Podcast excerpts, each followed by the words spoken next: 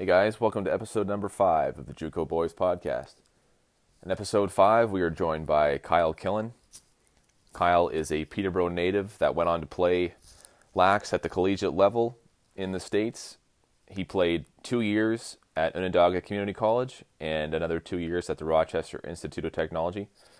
After some success at both stops, he was drafted in the 2018 NLL entry draft by the Colorado Mammoth. Kyle's currently under contract with the Vancouver Warriors. And, I know Kyle a little bit growing up. Really nice guy, really down to earth. And he gives his perspective, about the game and kind of his story and how he kind of got to where he is now. So it was really nice to have Kyle on, and I really enjoyed it. So without further ado, here's Kyle Killen. Kyle, welcome aboard, buddy. Hey, how you doing? I'm good, man. How you doing? Not too bad, man. Staying alive. Good stuff. Good stuff. That's what I like to hear. It can be tough not to drive yourself mad nowadays. Yeah, it's definitely something easy to do, but I mean, you just got to kind of keep thinking everyone's going through the same thing, right? Yeah, exactly. It's a good mentality. Well, Kyle, you're the first lax guy I've had on this podcast, so you should feel honored, man. How does that make you feel? Makes me feel good, you know? Yeah. Oh, yeah. It's such a prestigious operation I have going here, so. Yeah, excited to be a part of it. Yeah, man, for sure. No, I'm happy to have you on, so thanks for coming on, buddy. Yeah, no worries.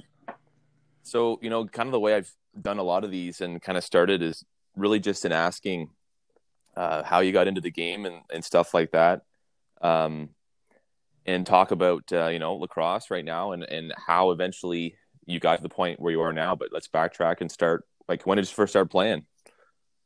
I'd say I probably touched a lacrosse stick around, like, 2 or 3, but I don't think I started, like, actually playing and all that till I was probably 4. Right. So probably around there. And then I think I started kind of realizing that, it was something I wanted to do and something that was fun for me and that I was good at, probably around, like, I'd say probably 6 or 7. Right. For sure, man. So did your dad get you into the game then or something, or?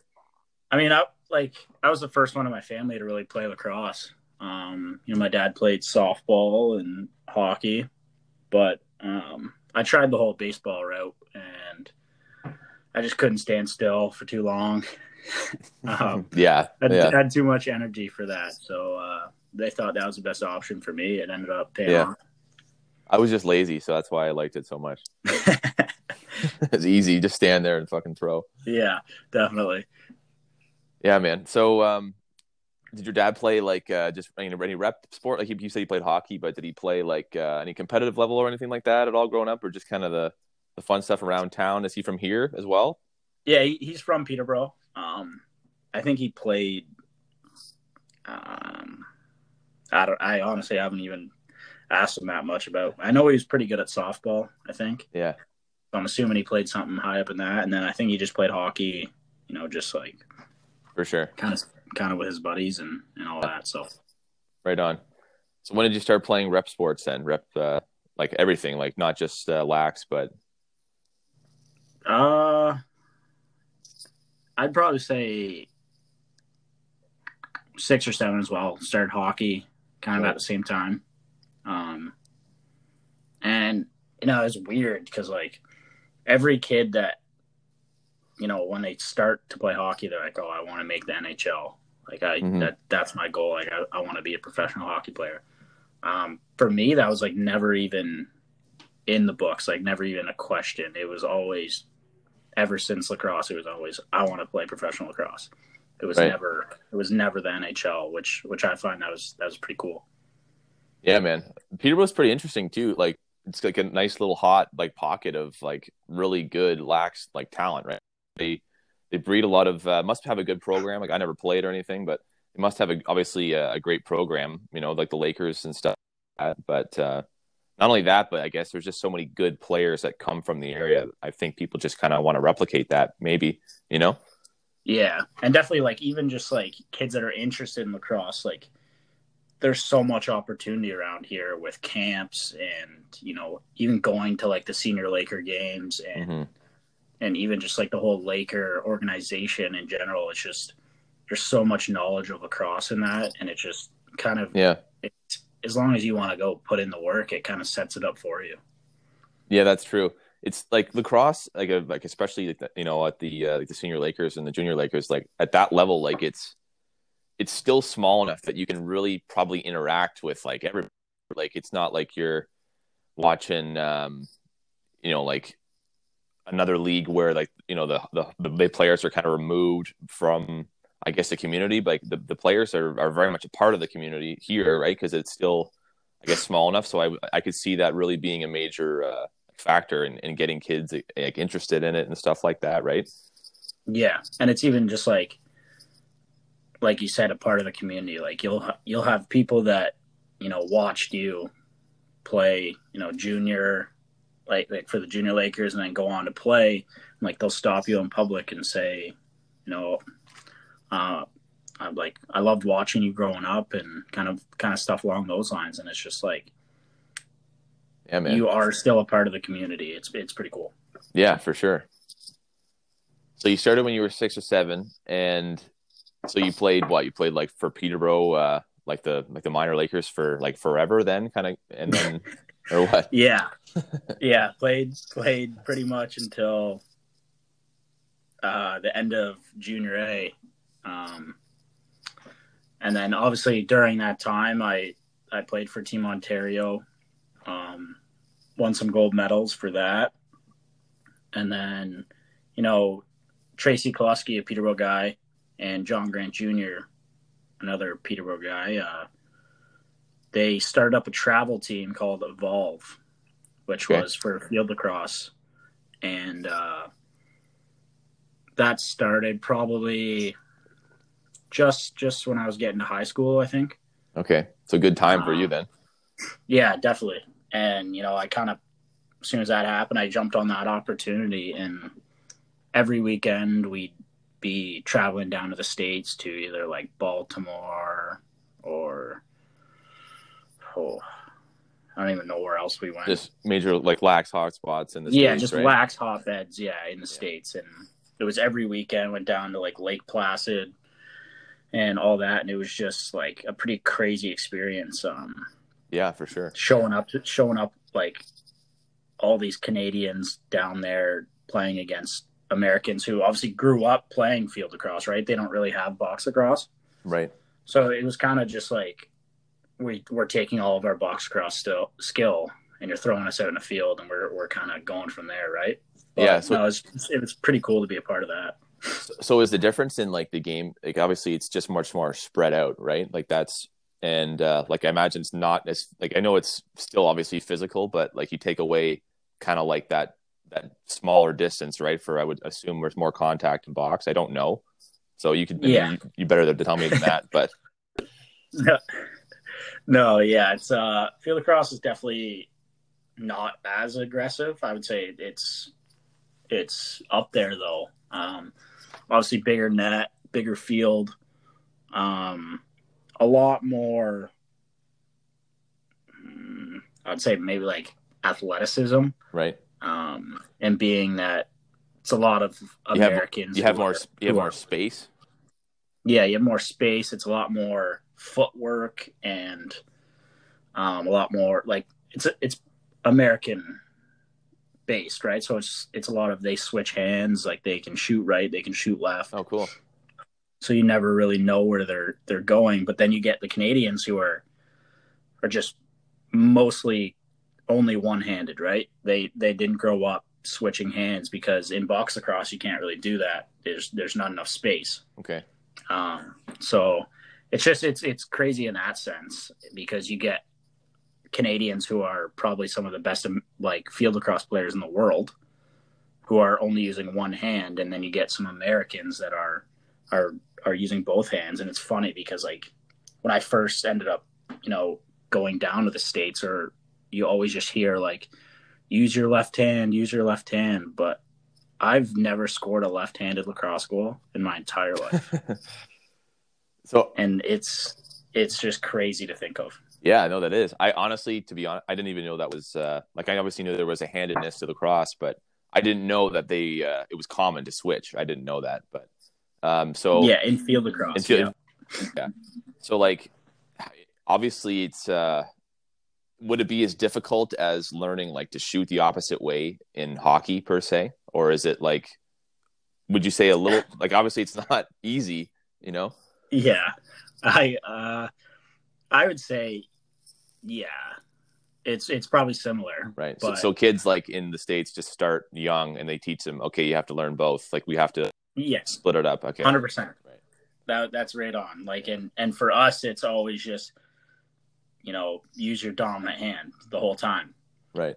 So for us, and like, that's what I think makes Canadians so unique in the field lacrosse game is we're just as good one-handed as they are. And they can use two hands. So right. That's I find that pretty cool. Yeah, that is cool. And you mentioned John Grant Jr., man. Like, I mean, like I know he's an absolute like legend, really, of lacrosse. You know, and like, there's gonna be a lot of people I know listening to this that probably wouldn't have heard of him. But he's like, is he from Peterborough? Is he like he's a Peterborough guy, right? Yep, he is a Peterborough guy. He grew up here his whole life, and obviously his legacy is pretty crazy here. Yeah. Even just in the lacrosse world. Well, even like, yeah, just like I've heard of him, man. Like, and like, I never had anything to do with lacrosse at all, but you know, and like, I remember so many guys, like always used to say like this guy is like one of the guys that makes like bank playing lacrosse. You know what I mean? I remember like hearing that from people and I was like, yeah, that's pretty cool. Like, and, so was he directly involved in coaching you guys? Yeah, he was directly involved. Him and Tracy Klosky, who's another Peterborough legend. But no, it was pretty cool to just even get coached by those two. And then actually, so I got the opportunity to play a couple games of pro field lacrosse last year or 2 years ago. And out in Denver for the Denver Outlaws. And John Grant Jr. was actually a player coach. Oh, yeah? The old Jackie Moon style. That's unreal. So I got the opportunity to, you know, play with him and kind of learn from that. And I actually have a picture that got taken and sent to me. It's on my Instagram as well. Me and him kind of celebrating after a goal, and that's pretty cool. You know, kind of looking back on that picture, it's just pretty surreal that, you know, someone you looked up to your whole life and one of the best, if not the best, lacrosse player. He's kind of like the Gretzky of lacrosse, like, you know what I mean? Like he's the best. Yeah, you know what I mean? Yeah. So yeah, that is cool. It's crazy to even just see that picture and just kind of like makes you sit back and realize, you know, how far I've came from where I started, and it's pretty cool. Yeah, man, for sure. So, yeah, you eventually like you made your way to Onondaga Community College, right? So, would you say that team was like kind of a big part of like your exposure down to schools in the States at all, or anything like that, or how did that transition happen? Like, yeah, it was definitely that's how I got recruited, but like I was recruited to go to some schools, obviously, that were, you know, not junior college, but my grades coming out of high school weren't the best, right? I never really thought that I'd be going to the States to go play lacrosse. It was never really kind of a thing back then. Yeah. Obviously, there was a couple guys that did it, but I never really thought I would go that route. So I was just thought, you know, like I'll stay in Canada, I'll go to a Canadian university or Canadian college and go from there. And absolutely light it up.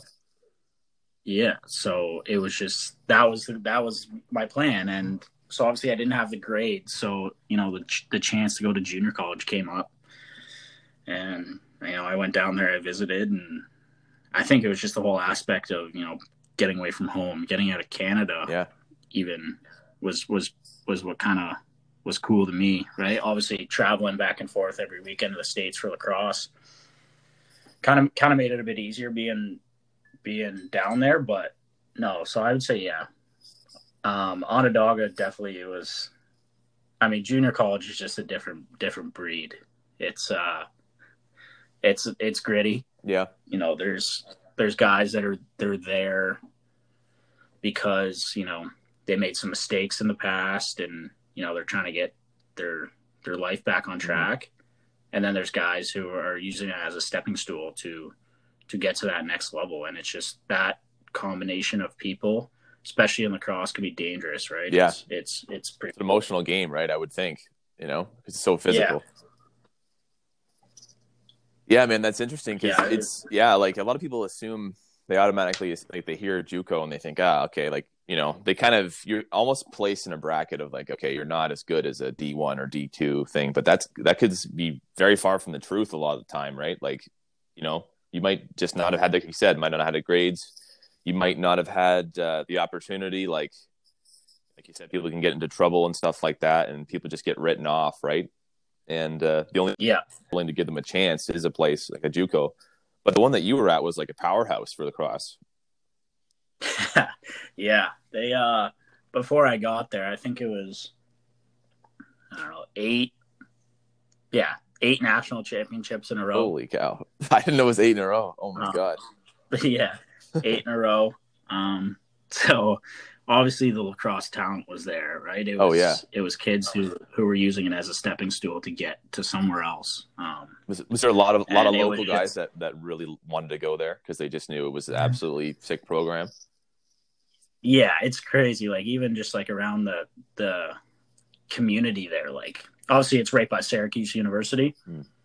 So that being a great lacrosse school too, but there's posters of Onondaga lacrosse everywhere. Like everyone knows the Onondaga Lasers for lacrosse, and it's pretty crazy. Yeah, we played Onondaga Community College. We played them. They would come down because like all the northern baseball teams, right, would come down. You know, for like a spring trip, they'd come down and they'd play like. Like we were in Virginia, they play us in Virginia, they play a place in North Carolina, and they kind of make their way down to Florida. And they actually got to travel quite a bit, which is pretty sweet. A lot of like northern teams got to travel a lot, which we kind of just stayed in our little area, but which wasn't bad. But we had a little bit nicer weather. But by the time they'd come back, the weather was better anyway. But so we played them. I remember we played them in a doubleheader one day. They had a pretty good team. It was, I think we beat them, but like it was early on in the season for them. We already had like 16 games in, and I think they were playing like their fourth or fifth game or something, right? So they were kind of weren't warmed up yet, I guess, but they had some pretty nasty players because I think they were ranked that year too for baseball. Yeah, they're normally, you know, pretty good. I think I watched one game. Yeah. That was about it. But was there any I'm gonna say like bad blood between any teams, not just them, but like any other sports teams at all? Like when you were at Onondaga, was there any teams you didn't mesh with, or was it just basically you just stuck with the lax guys and that was kind of it? I mean, he stuck with the lacrosse guys first and foremost. Always, well, of course. But like, I mean, was there like a mutual respect or was there mutual hate? I mean, I think at Onondaga there was just always beef with the baseball. Really? Team. Eh? I'm not sure why. It could have been before I got there. I think it's just egos, man. I feel like there's a lot of egos on both of those teams, right? Yeah. Yeah, two sports with big egos, and it's just, you know, fighting to be top dog, and it's, I don't know, it was never really anything bad. Yeah, yeah. It's just like got decided on the really beer pong table or something. Yeah, it was always stupid stuff like that. Yeah, but that's funny. No, it was good. Right on. So, talk about your first couple seasons, man. Like you guys said, you was 8 in a row before you got. And what happened? What ended up happening after that? So my freshman year, we the funny thing about the 8 in a row too is it was 100 and I think it was the how do I put this? They won 105 games in a row, I think. Okay. Like, no losses. That's dating back to 8 years. Okay. Yeah. So it was just crazy. And so coming in my freshman year, you know, our team was probably as good as one of the best teams that they've had, I think. We ended up going on to win the national championship. And then my next year. Any losses? Well, no okay, losses. Right on. And then my next year, we went on. So we got the first loss. So we broke the streak. Okay. Was that early on in the year or like then, where was that in the season? Yeah. A couple games in. So we ended up losing or whatever. We end up winning the rest of the games of the season, making it back to the national championship. And we were up by like 6 or 7 goals or something. And this was, so this would have been, I think 10 or 11 national championships in a row. And I don't know, we just had a little funk and they kind of came back, tied it up. We went into overtime. Oh, God. And within 30 seconds of overtime, I think they went down and scored, ended it. And it was, dude, it was crazy for like junior college. Like the stands were packed. You couldn't move anywhere. There were so many people there. And it was just that feeling of just knowing that you were the team to break that streak was just absolutely crazy. Yeah. You're probably happy that was your last year then. And you thought about that. Like, oh, I'm getting the fuck out of here now.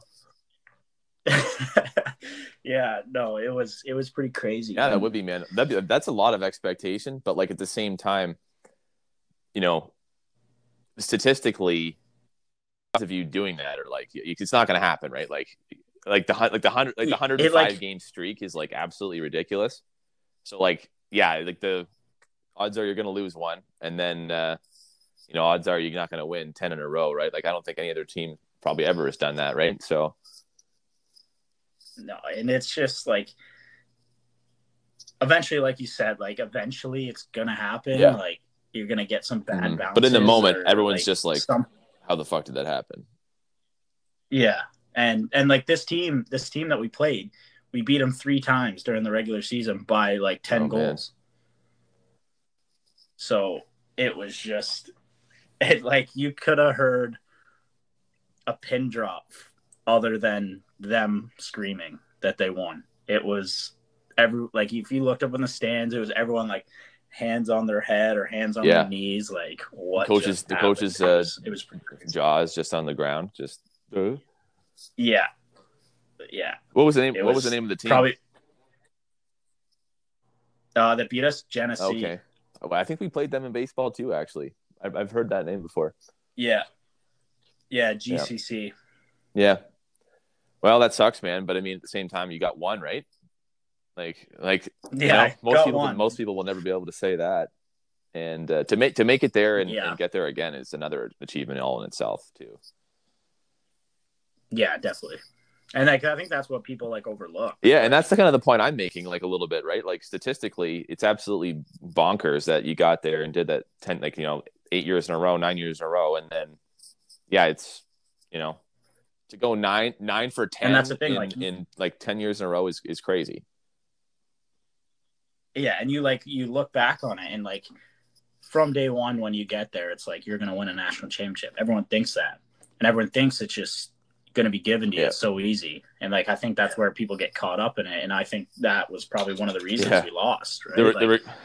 We come in our freshman year, we win, obviously, and we won pretty good because we were that good. But then we come in our next year and we think, oh, we won last year. Like it's going to be that easy again. And I think that's what for sure, us. Man. Yeah. Let's, but the coach, like the recruiting coach is like sizing like recruits up for rings before they even sign. Yeah. Like we were doing stuff like that too. Like you're getting fit for the ring and stuff like it was pretty crazy. So obviously, like actually, go ahead. Oh, go on. I actually remember we it was halftime, right? And we were up by like 10 goals or something. And there's a bunch of like our buddies from our past team there watching. And, you know, they were like, you could pretty much hear them behind the bench, but they were like setting up plans for the night on what we were going to do and like where we were going to have a party and like who was getting like the beer and stuff that's like that. That's almost and just like even just like a little bit like, you know, like keep that away from the game for now. Right. The game's not over, I guess. Is that, you know what I mean? Yeah. Yeah. But like, and that's how, when you go back and say like, you think it's just going to happen because you're Onondaga. And it was like, it was like March Madness, man. OCC was probably one. It's like a team comes in that's a number one seed and gets upset by somebody, right? Because they expect they're going to win, you know. But that happens all the time, right? Like that's such a common, like I guess, flaw for some teams, right? Like it's not just good teams; it happens to everybody, right? But yeah, no, but I would say like Onondaga was the best time of my life. I wouldn't change it. Obviously, I'd like to go back and win that game, but other than that, it was great. Yeah, man. So, and, you stayed in New York, right? For you know, your four-year college, right? Where'd you end up going? Yeah, I went to RIT in Rochester, Rochester Institute of Technology, and. So what was their team like before you got there and when you got there? They were always pretty good. Top three team in the country. But just could never get it done in the playoffs. Every year it was just they would go undefeated the whole year or lose one game and then, you know, get to the quarterfinals of the NCAA tournament. Or the semifinals and lose. And even so, my freshman year, we ended up, you know, playing real well. We, I think we lost one game during the regular season.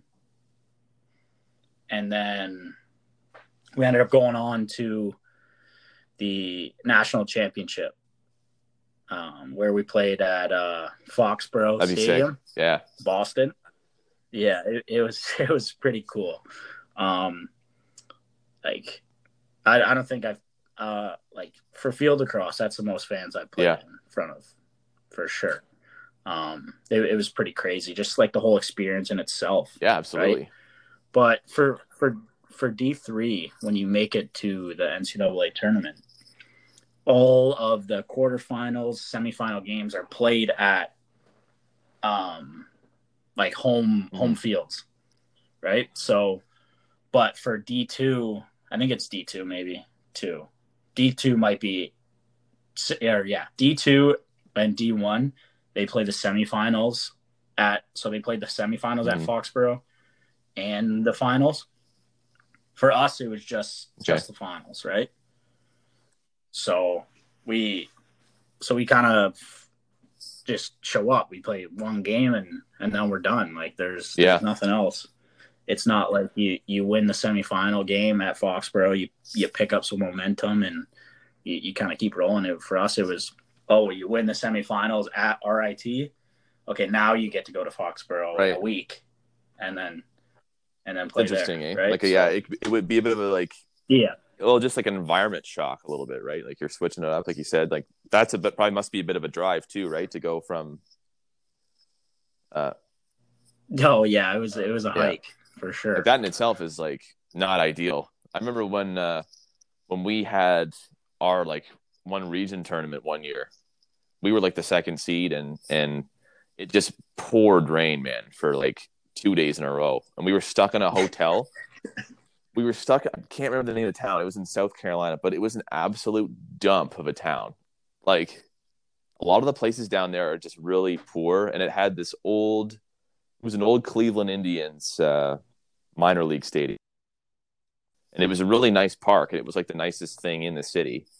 and there was nothing to do, and like the room from all the rain just got so damp, and like it was just gross. But we had to like sit around. We played one game and then we sat around for like 2 days, and then we went like back and tried to play again, and it was just like, I don't know, it just throws you off. You know what I mean?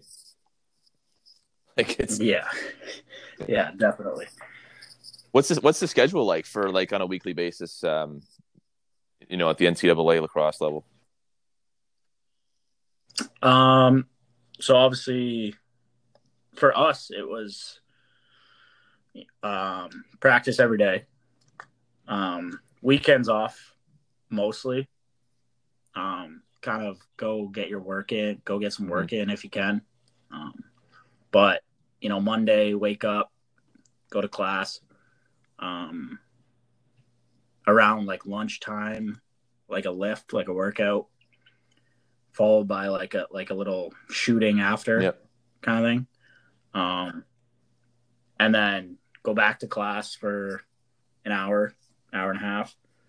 And then out to practice. So it was that every day, Monday to Friday.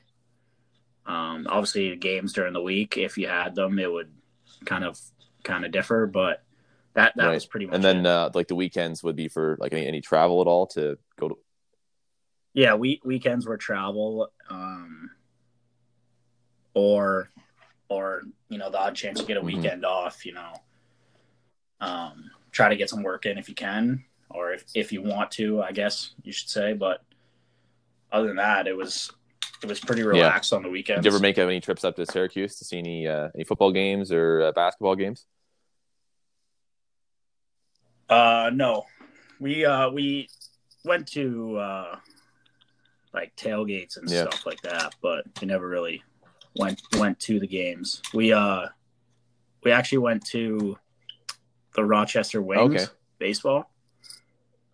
We went to some of those games. It was $1 hot dogs, $1 beers. So we'd go to those games, and as a team, there were probably like 10, 15 of us. We'd kind of go watch those, and you probably went one for one hot dogs and beers, eh? Every time you ordered a hot dog, you gotta get a beer. Yeah. Oh my god. That would alternate between Jesus bites. Christ, I couldn't even imagine. That would just ruin my stomach. Oh yeah, definitely. And then you try to head out to the bar after that. Yeah, that's such an easy pre-drink, though. Like, you know? It's such an easy cheap pre-drink. There was a place in, like, where I played at Martinsville, like, the Mustangs. It was like a really good, like, college league. And way better than the ball, like, I was, like, playing. Like, there were some guys on our team that could have played, but... And there was, like, $1 beers, man. And I never actually got to go because it was always in the summertime and I always came home, but... Whenever I go down there again, I'm definitely going to check it out because that's just like such a sick deal. And I always wondered, like, would they'd be pissed if I just ordered like 10, or like, how does that work? Would they get mad if you just order, just carrying like 12 back? Well, I don't think they really like care as long as you're not being an idiot. But that's like the thing like, in America. Like, they're allowed to like promote binge drinking. They're like, that's why Canada can't have that kind of stuff, because.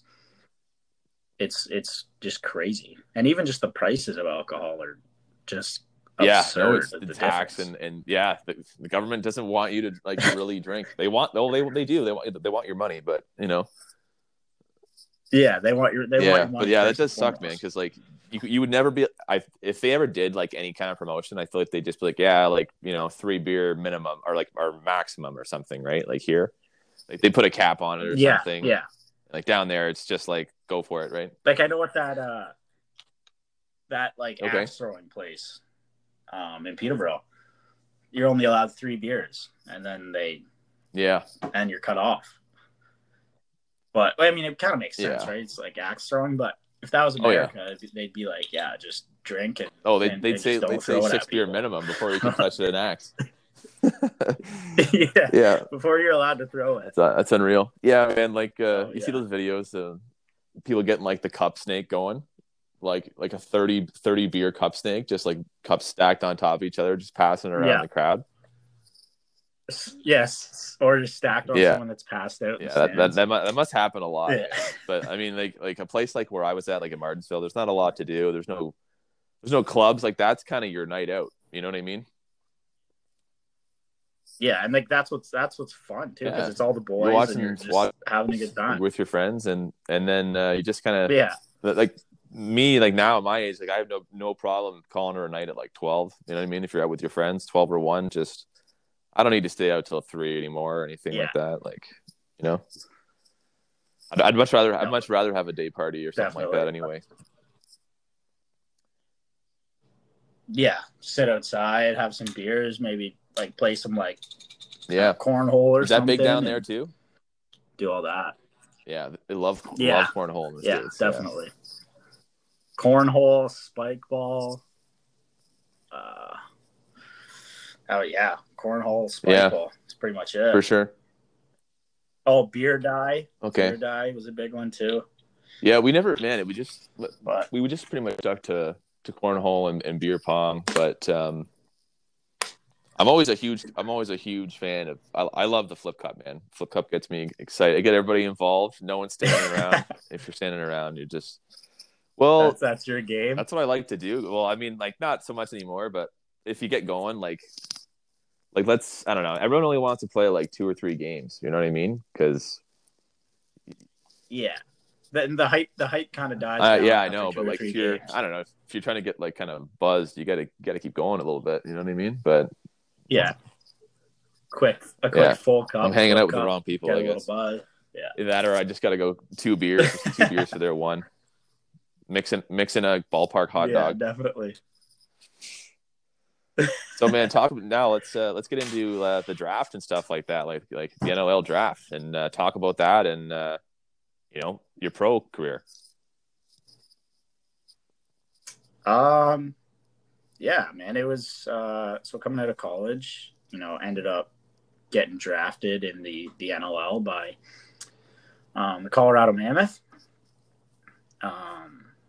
Got drafted 22nd overall, so and it was their first pick in the draft, so it was pretty cool. The draft was in Philly.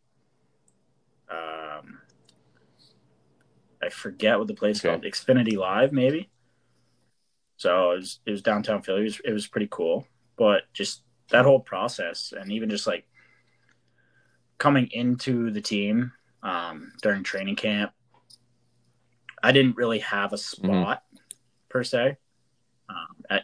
Nothing was guaranteed, so I kind of worked my way into it. Ended up making the practice roster, and then sat 3 games, the first 3 games of the season.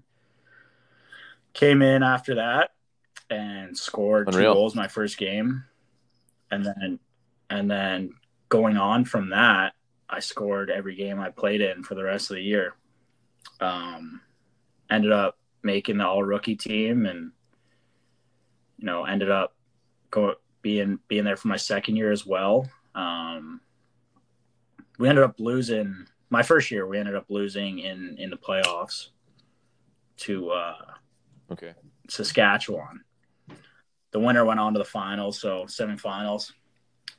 So ended up losing that. But then going on to my second year, I played the first 6 games, I think. And, you know, I was still like producing and still all of that, but ended up not playing as much after that. And then, you know, I ended up getting traded out to Vancouver. Then obviously COVID happened. So now, you know, just waiting for it to start back up again. And, that's kind of just where it left off, which this is definitely tough, right? Like you're missing out on the game action right now too, right? And not only that, but like I guess like prime years of your career too, right? Like you're still plenty young and that sucks to lose like a season or 2, right? Yeah, it's kind of tough, and the biggest thing is just like I don't think I've ever gone longer than, you know, 3 months, 2 months maybe even a month, like without playing lacrosse. my whole life since I started. Like, and now it's been a full year. So like a full calendar year. So it's just pretty crazy to think, like, half the time I don't even know what to do with myself, like, because most of my time is taken up by lacrosse. Yeah, man, for all sure. That. But I'm just hoping it starts back up and I can get back. And yeah, kind of I mean, I'm sure you'll pick it up quick, but at the same time, yeah, like you're missing the game action, and I guess, like, I don't know how you would do this, but like, is it? Have you been trying to kind of incorporate, you know, in your practice at all? Like, I mean, it's obviously hard to simulate game action, right? But like, is there guys around here in Peterborough that you can kind of, you know, get in with and stuff like that? Or yeah, there's a bunch of guys from Peterborough that play pro. We actually rented out the Millbrook Arena one night, kind of all got together and played a little game to kind of get our sticks back in our hands. Must have been fun. Got like a game feel, but then yeah, it was good, and it was kind of nice to get back out there and get running, and just like running. Obviously, you can do the running on your own, like on the side, mm-hmm. run on the treadmill, run outside. But just to like get those like different kind of like movements, well, the lateral movement, the explosive and stops and starts. Yeah, right? Trying to get past someone and like with a stick in your hand and all that too. So it was kind of nice. But the second lockdown or third lockdown, I don't even know what one we're at now. Kind of put a damper on it now. So we're trying to get back into it, but I actually ended up, drove up to Markham and picked up a 17-foot wide, 56 feet long piece of like legit turf. It's actually sitting out in the driveway right now, but I got to cut it up and, you know, I'm going to make a little turf place in my backyard. That's pretty cool. That way, yeah, during the summer, I can actually go out there and shoot and kind of, you know, try to get things kicked off. Yeah, for sure. Stuff starts. Not just absolutely like imagine you just tear up the grass with like your footwork and stuff, right? Yeah, yeah, that was the thing, and it was just like I don't want to do that. Rip up all the grass, get all my sticks dirty, all that. So I was like, you know what, we'll just for sure, man. Turf. So how, like, just like these are going to be, I got a couple like just ignorant questions because I don't know like a ton about lacrosse, but bear with me. How long is like a stick, like how, like you just kind of ride a stick? Obviously you change the mesh and stuff like that, I would think, right, in the head maybe a little bit, but you just kind of ride like the shaft out until it's done or it's broken or something, or. I mean, so like there's like different kinds of shafts, right? There's like metal shafts. Composite shafts. That's pretty much it. And then obviously it's just kind of like by feel, I guess. Like for me, like, so like defensive guys, they pretty much use the same stick. Like they could use it for forever, until they snap it over someone's head. But like, yeah. But like offensive guys, most of us are pretty like picky. They're like changers. Like stick quite a bit. Like for me, I'll use a metal shaft, and if it gets like even like the slightest bend in it, then you can't see, but like you pick it up and you can feel it like bent a little. Nope. I'll gas it, get it in. Yeah, get a new one. Like, but yeah, I would say like the head wise, obviously the mesh, you change it in and out.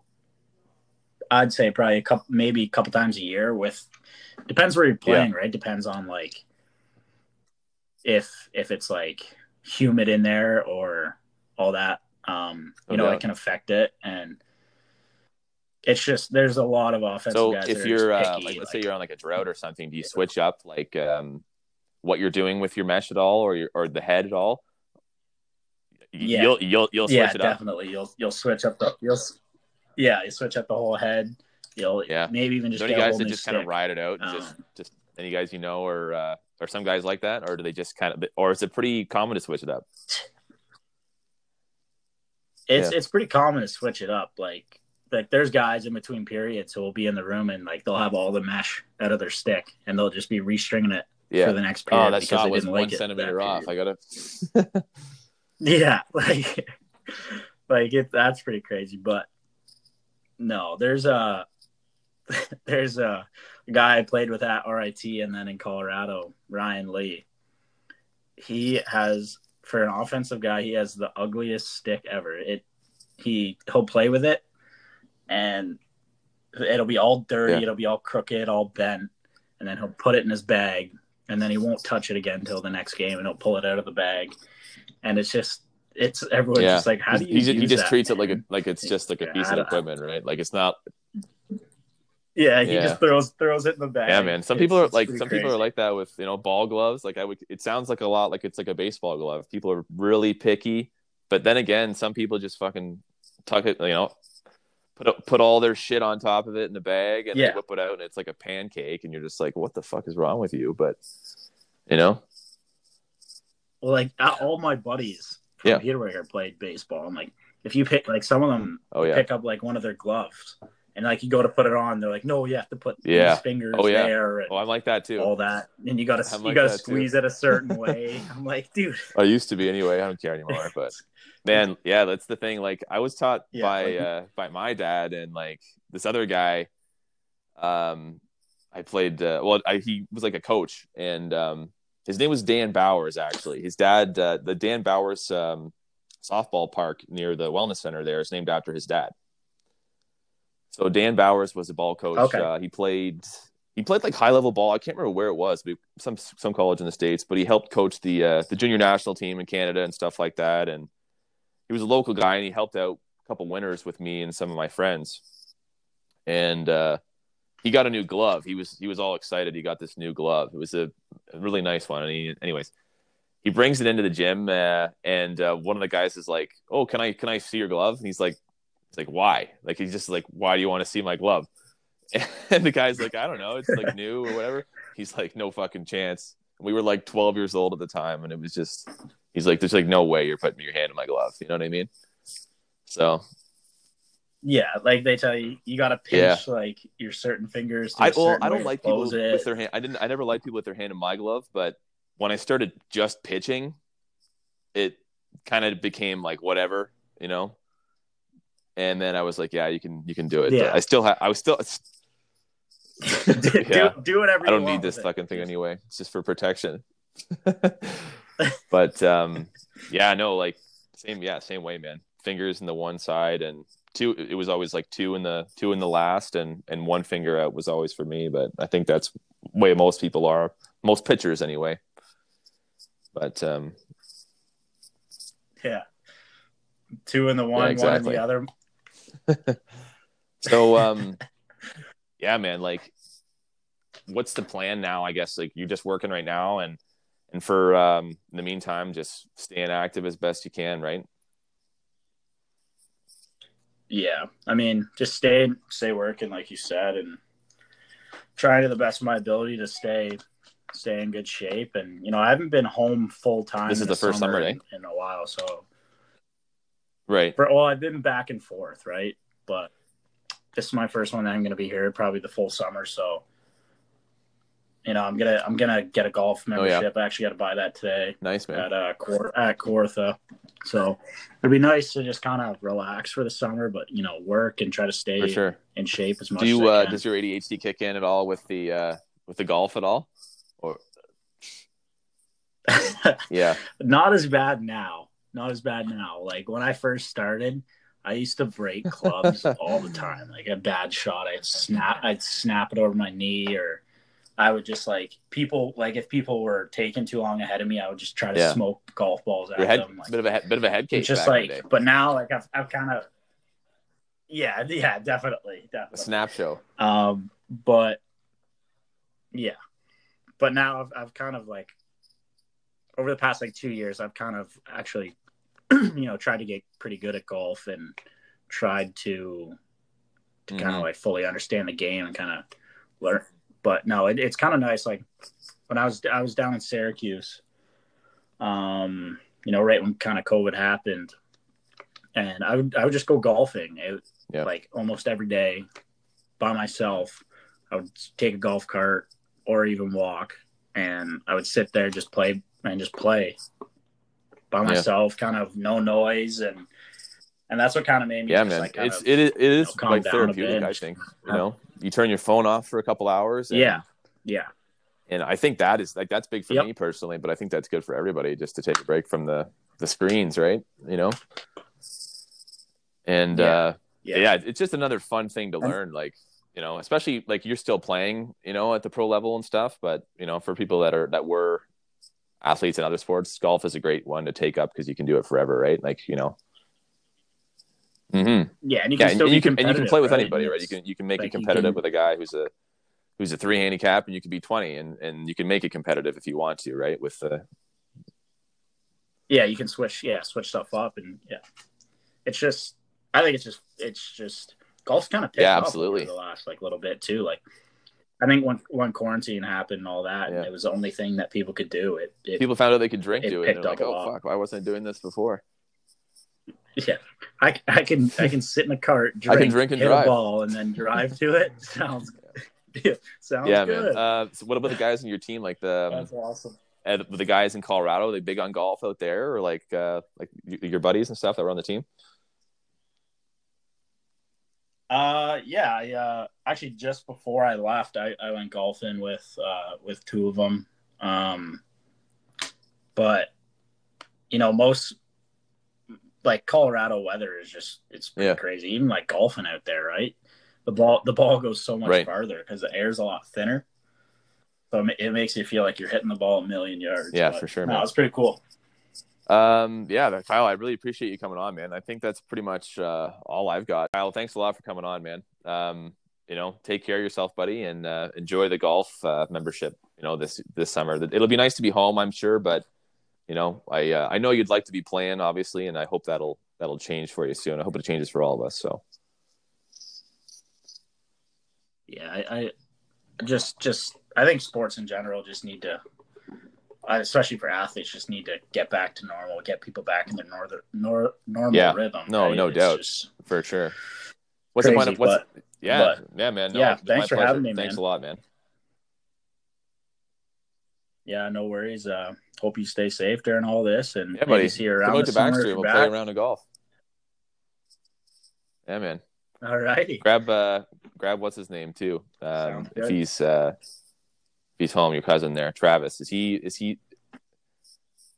Oh, Travis. He's really? Down in the States now. Okay. Yeah. He went back to school, play baseball. Right on. Yeah. Cool, man. So. We'll talk to you soon. Yeah. Yeah. Thanks again to Kyle for coming on. We had a lot of fun chatting about some various subjects there. I hope you guys enjoyed it. I'll have more in the future, and have a great week. Thank you very much.